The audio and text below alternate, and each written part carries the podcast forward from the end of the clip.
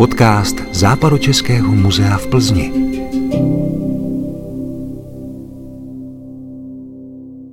Hezký den, ráno či večer vám všem, kteří nás právě posloucháte. Dnes nás čeká botanické téma. Těšíte se? Věřím, že ano. Tento obor má na území Plzeňského kraje dlouhou historii. Bývá spojován s vynikajícím vědcem a mimořádným profesorem botaniky na Pražské univerzitě Franzem Willibaldem Schmidtem, který se narodil roku 1764 v Plané u Mariánských Lázní. Tento slavný botanik je mimochodem autorem prvního tištěného soupisu rostlin, který vyšel pod názvem Flora Boëmica. Jedná se o průkopnické dílo a zároveň o jednu z nejkrásnějších přírodopisných knih v Národní knihovně. Botanika ovšem od dob Willibalda Schmidta ušla obrovský kus cesty. A já jsem moc rád, že si o ní budu v následujících minutách povídat s mým dnešním hostem, kterým je kolega, vedoucí oddělení botaniky Ondřej Peksa. Ahoj Ondro, vítám tě. Ahoj, děkuji za pozvání. Začneme obligátní otázkou, jak jsi se vlastně k botanice dostal? Má to určitě historii už v mém dětství, protože od malička jsem k přírodě a jejímu zkoumání tíhnul, v čemž mě rodiče v podstatě podporovali. A na základní škole už nevím úplně, z jakého pohnutí jsem si v rámci biologické olympiády vybral pro samostatnou práci téma lišejníky. To jsem nějak zpracoval, proběhlo to na gymnáziu, potom jsem tak na to trošku pozapomněl, no ale když jsem přišel na Přírodovědskou fakultu Univerzity Karlovy, tak v prvním ročníku jsme měli praktika z bezcévných rostlin a tam kolega Zdeněk Palice nám vykládal o lišejnících a já jsem si vlastně řekl, no jo, vždyť já ty lišejníky vlastně mám rád. No a bylo to. Takže takhle jsem se dostal k botanice, potažmo k lišejníkům, o kterých třeba ještě budeme mluvit. Ondro, lišejníky a mechy, je v tom asi pravděpodobně rozdíl. Můžeš ho trochu rozvést? Tak rozdíl je v tom zásadní, protože lišejníky jsou takové fantastické mini ekosystémy, založené na symbióze, především hub a řas, ale i spousty dalších organismů, kdežto mech je, abych to zjednodušil, malinká zelená rostlina. Slíbil jsem posluchačům, že si dnes budeme povídat o botanice, tak tě chci poprosit, jak bys ji vlastně definoval někomu, kdo není z oboru? Čím se zabývá, eventuálně na jaké podobory se dělí? Botanika je věda, která se zabývá rostlinami. Ale historicky nebo tradičně ten obor zahrnoval i výzkum mechorostů, řas, lišejníků a dokonce i hub, které s rostlinami v podstatě nemají systematicky vůbec nic společného, ani evolučně, ale tradičně se to tak bralo a i naše sbírky v podstatě jsou podle toho uspořádané, zahrnují všechny tyhle skupiny a stejně tak na českých vysokých školách katedry botaniky většinou zahrnují všechny tyhle obory. Ale botanika jako taková zkoumá rostliny. Jak dlouhá je tradice botanického oddělení našeho muzea? No tak v podstatě to začalo tím, že někdy kolem roku 1910 tehdy ještě Městské historické muzeum získalo poměrně rozsáhlý herbář sběrů rostlin takových velikánů, jako byly Čelakovský, Purkyně a tak dále, ale samotný obor botanika se tu začal pěstovat až v roce 1969, respektive 1970, kdy do muzea nastoupili kolegové Miroslava Šandová a Jaromír Sofron. A v tu dobu v podstatě vzniklo botanické oddělení, které se pak různě jako slučovalo s ostatními přírodovědnými a zase se rozdělovalo, ale ta botanika teda od roku 1969 je v muzeu doteď nepřetržitě.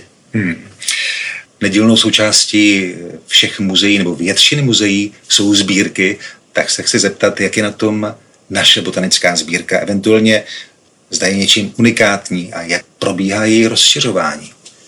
Naše sbírka je unikátní především svou regionálností, protože ze zhruba 93 000 položek, které k dnešnímu dni zahrnuje, je většina pořízená opravdu v západních Čechách. A její rozšiřování probíhá několika způsoby. Ten nejdůležitější jsou asi sběry odborných pracovníků v muzeu, což jsem já a potom dvě kolegyně botaničky, Sylvie Pecháčková a Ivona Matějková. Nějaké sběry nám přinesou spolupracovníci ze západočeské pobočky. Občas se objeví lidé, kteří muzeu nějaký svůj herbář, ať už jde o školní herbář nebo nějaký jiný muzeu věnují nebo prodají. A samozřejmě důležitý zdroj jsou různé pozůstalosti, ať už po amatérech, anebo po profesionálech. Když vzpomenu z poslední doby herbář pana docenta Smoly nebo inženýra Hostičky, to byly samozřejmě důležité akvizice, které tu sbírku obohatily. A co se týká počtu, tak koukal jsem se, že za posledních 10 let nám přibylo do databáze asi 9 000 zápisů, takže plus minus 1000 ročně přibývá. Tvojí vědeckou specializací je lichenologie. Co si pod tím můžeme představit? Lichenologie je vědní obor, který se zabývá lišejníky. Jak už jsem zmínil, lišejníky jsou takové fascinující organismy, nebo spíš malé ekosystémy založené na symbióze několika organismů, především hub, řas, sinic a bakterií.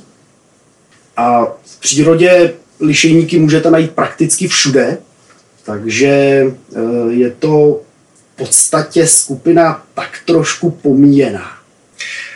Proč jsi právě vybral? No, já už jsem to tady zmiňoval, byla to možná trošku náhoda, ale jako proč mě lišejníky přitahují, já mám podezření, že to je jejich krásou. Lišejníky jsou krásné, pokud se jimi začnete zabývat nebo se podíváte i na nějaké fotografie na internetu lidí, kteří umějí pěkně fotit a dělají makrofotografii a dělají lišejníky, tak uvidíte úžasnou rozmanitost tvarů, barev, prostě je to nádhera. Z toho, co to vyprávíš, vyplývá, že asi není mnoho pracovišť, které by se lišejníkům věnovaly. Jaká je skutečnost? Lichenologie je samozřejmě obor minoritní, věnuje se mu poměrně málo lidí. V České republice je nás asi 10, kteří se profesionálně lišejníkům věnujeme. A jsou to kolegové z Botanického ústavu Akademie věd, z přírodovědských fakult v Praze a v Českých Budějovicích a třeba z Národního muzea. Jak se stojí česká lichenologie ve srovnání se světem? Já si myslím, že se rozhodně neztratíme, protože kolegové, jako je Zdeněk Palice, Jiří Malíček, Honza Vondrák, Jana Kocouroková, to jsou kapacity v oboru celosvětově uznávaní odborníci. A jak je na tom Ondra Peksa? Vím, že máš poměrně bohatou publikační činnost, že jsi vydal několik impaktovaných článků. Jak je moc těžké obstát v té světové konkurenci? No, já bych tu publikační a vědeckou činnost zase tak nepřeceňoval. Impaktovaných článků mám asi 20 a těch recenzovaných něco přes 30, což nejsou žádné vysoké počty. Je to způsobeno tím, že se ještě snažím hodně věnovat popularizaci, výuce i ochraně přírody, takže když člověk ten svůj čas prostě dělí do několika věcí, tak už to nemůže zase být ta jako špička, abych tak řekl. Ty jsi tu teď zmínil několik věcí, kterým se věnuješ. Čemu se věnuješ nejradši? Co by ses vybral, kdyby ses mohl věnovat jenom jedné věci? Já si myslím, že úplně nejradši mám lichenofloristiku jako takovou, to znamená jít do terénu a hledat a sbírat lišejníky. Samozřejmě vždycky to má nějaký účel, ať už ten průzkum jako takový, můžete si představit třeba inventarizační průzkum nějakého chráněného území, který si vyžádá agentura ochrany přírody a krajiny nebo nějaká chráněná krajinná oblast, která potřebuje zjistit, jak je to území bohaté, co v něm všechno žije a roste. Samozřejmě lišejníky jsou důležitá součást celého toho ekosystému. Kromě toho mají velkou bioindikační hodnotu, to znamená, že jsou schopné poměrně rychle reagovat na změny prostředí, ať už jsou to změny negativní, třeba znečištění ovzduší, nebo nějaké pozitivní, zavedete nějakou přiměřenou pastvu a obnoví se vám vřesoviště, které je plné lišejníků. To je taková jako nejpěknější věc pro lichenologa, když může jít do terénu a hledat lišejníky a zkoumat tu biodiverzitu jako takovou. S tím souvisí i moje další otázka, kterou jsem se na tebe připravil. Které období je pro lichenologa to nej? Lichenolog v podstatě nemá nejobdobí, protože lišejníky na rozdíl od cévnatých rostlin nemají sezónu, což neznamená, že by nebyla období v roce, kdyby nepřirůstaly víc nebo méně, ale vzhledem k rychlosti růstu lišejníků, což jsou i u těch největších a nejrychleji rostoucích centimetry za rok, tak tam ty lišejníky máte možnost najít kdykoliv. To znamená, skoro lepší je chodit na lišejníky někdy v zimě nebo v předjaří, zvlášť když se třeba zkoumají lišejníky lesů, listnatých lesů a ty jsou v tu dobu bez listí, tak je dole víc světla a člověk na to víc líp vidí. Taky nejsou kopřivy, nejsou komáři. Pro lichenologa je možná nejlepší takové pěkné předjaří, řekněme do konce května. Co je pro lišejníky taková největší hrozba? No, největší hrozba právě jsou změny prostředí a většinou ty způsobené člověkem. Takže v podstatě takové nejmasovější vymírání lišejníků, které jsme mohli jako aktivně zažít, probíhalo od průmyslové revoluce a vyvrcholilo aspoň teda u nás v našich končinách v druhé polovině 20. století, kdy byly obrovské emise oxidu siřičitého díky nebo pomocí kyselých dešťů. V podstatě bylo okyseleno maximum biotopů a prostředí od korun stromů, kmenů stromů až po v podstatě skalní substráty. No a protože mezi lišejníky je i spousta takových, kteří nemají kyselé prostředí rádi, to znamená, jsou specializovaní na nějaké takové subneutrální, neutrální nebo dokonce zásadité prostředí, tak tyhle druhy všechny od nás vymizely. Od konce 90. let, kdy byla odsířena poslední uhelná elektrárna a i v místních zdrojích se začalo přecházet od vytápění uhlím k plynu, tak ta kvalita ovzduší se radikálně mění. Dá se říct, zlepšuje v tomhle směru, ale zase přibývají oxidy dusíku a jiné polutanty, které zase nevyhovují jiným lišejníkům. Takže převážně epifytická lichenoflora, to jsou lišejníky, které rostou na kmenech stromů, je na tyhle změny velmi citlivá, reaguje v řádech několika let, takže ty změny se dají i aktivně během života jednoho lichenologa se dají pozorovat. Vrátíme se zpátky k vědě v muzeu. Věda to není sama pro sebe. Věda má sloužit praxi, jak se říká. Podařilo se vašemu oddělení nějakým způsobem uvést nebo implementovat nějaký konkrétní vědecký výstup do praktického života? Abych začal tou vědou a praxí, já si myslím, že to takhle není. Jak jsi to řekl, věda je tu od toho, aby zkoumala prostředí kolem nás, shromažďovala o něm poznatky, informace, ty nějakým způsobem vyhodnocovala. A když se to občas spolu pěkně poskládá a souzní, tak z toho může vylézt něco pro praxi.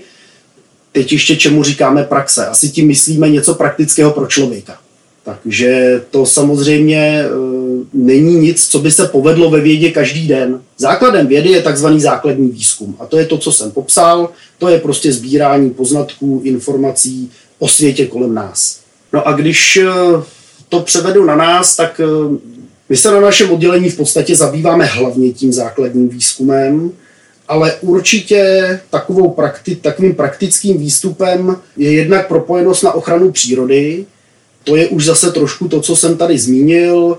Uděláme nějaký průzkum, najdeme tam nějakou řadu organismů, ze kterých třeba některé jsou vzácné, ohrožené, zapsané v červené knize, a to je to, co ochranu přírody v současnosti zajímá a na čem potom staví takzvaný management, to znamená obhospodařování nějakého toho území tak, aby se na něm udržela co největší diverzita organismů. Takže to bych považoval za důležitý praktický výstup našeho bádání. No a pak samozřejmě je to trošku otázka, jestli je to praxe nebo není, ale naše sbírka jako taková je praktický výstup, řekněme, součást národního dědictví. No a jsou samozřejmě my, pokud že bychom nebyli odborně erudovaní, tak jednak tu sbírku nemůžeme účinně rozšiřovat a nemůžeme se o ní ani účinně starat. Tak, aby poskytovala, řekněme, jak odborníkům, tak i laikům to, co poskytovat má, to znamená informace o tom světě, ve kterém žijeme. Naše povídání se pomalu chýlí ke svému závěru. Myslím, že je ten správný čas se trochu pochlubit. Oddělení, které vedeš, má za sebou veleúspěšný počin. V roce 2019 jste získali 2. místo v kategorii Muzejní výstava roku za výstavu Kořeny. Ocenění zvané Gloria Musealis je v našem muzejním světě považováno za jakési pomyslného Oscara. Můžeš nám tuto výstavu krátce představit? Zapomněl jsi na to, že v roce 2013 jsme získali ještě zvláštní ocenění Gloria Musealis za výstavu Džungle za plotem. Jsem moc rád, že ji připomínáš, protože to byla opravdu taky další skvělá výstava.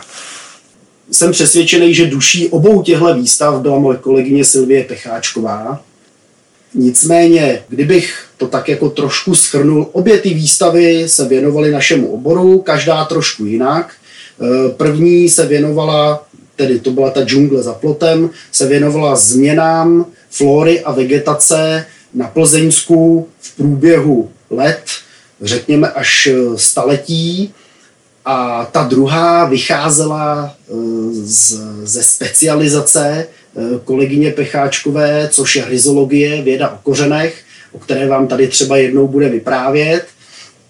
A ta výstava se snažila přiblížit svět kořenů a mikrosvět, podzemní mikrosvět, který je v podstatě na ně navázán. Ta výstava byla unikátní z mnoha úhlů pohledu a mně se na ní moc líbilo, že jste do ní zapojili celou řadu dalších lidí. Tak se chci zeptat vlastně na tu spolupráci. Jak vlastně funguje vaše botanické oddělení versus vnější svět? To je pravda. Na Kořenech pracovalo opravdu hodně lidí a to spektrum bylo od vědců až po výtvarníky. Takže opravdu široké.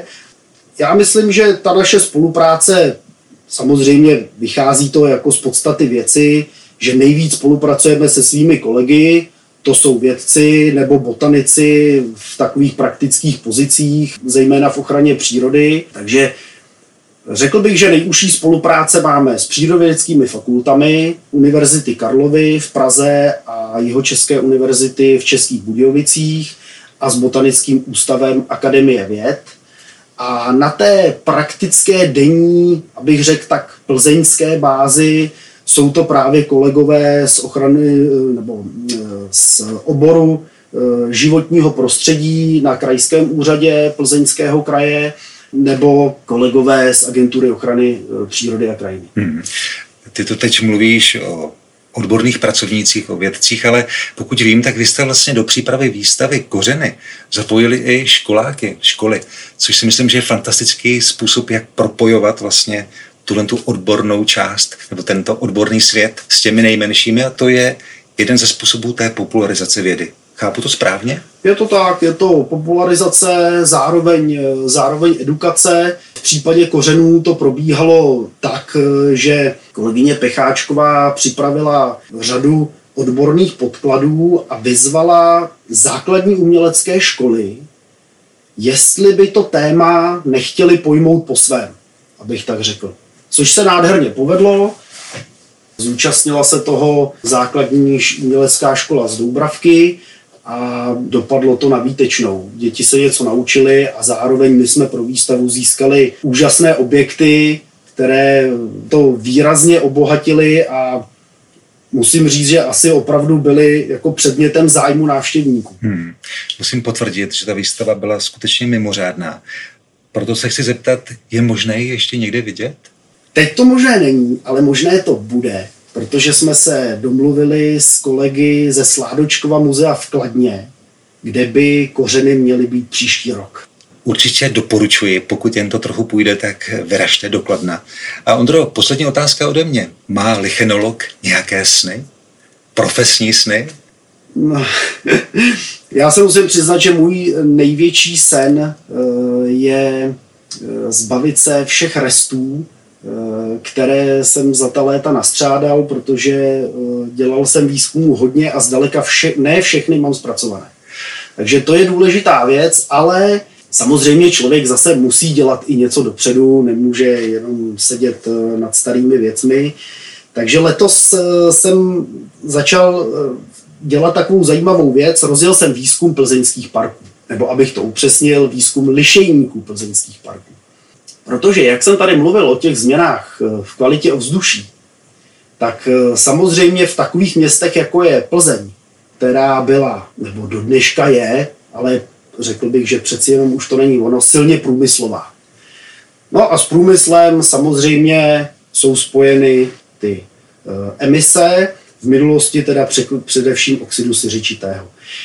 Existuje i práce, která v 70. letech lišejníky v Plzni zkoumala. No a když si tak představíte, bavíme se teďka o lišejnících epifytických, to znamená těch, co rostou na stromech.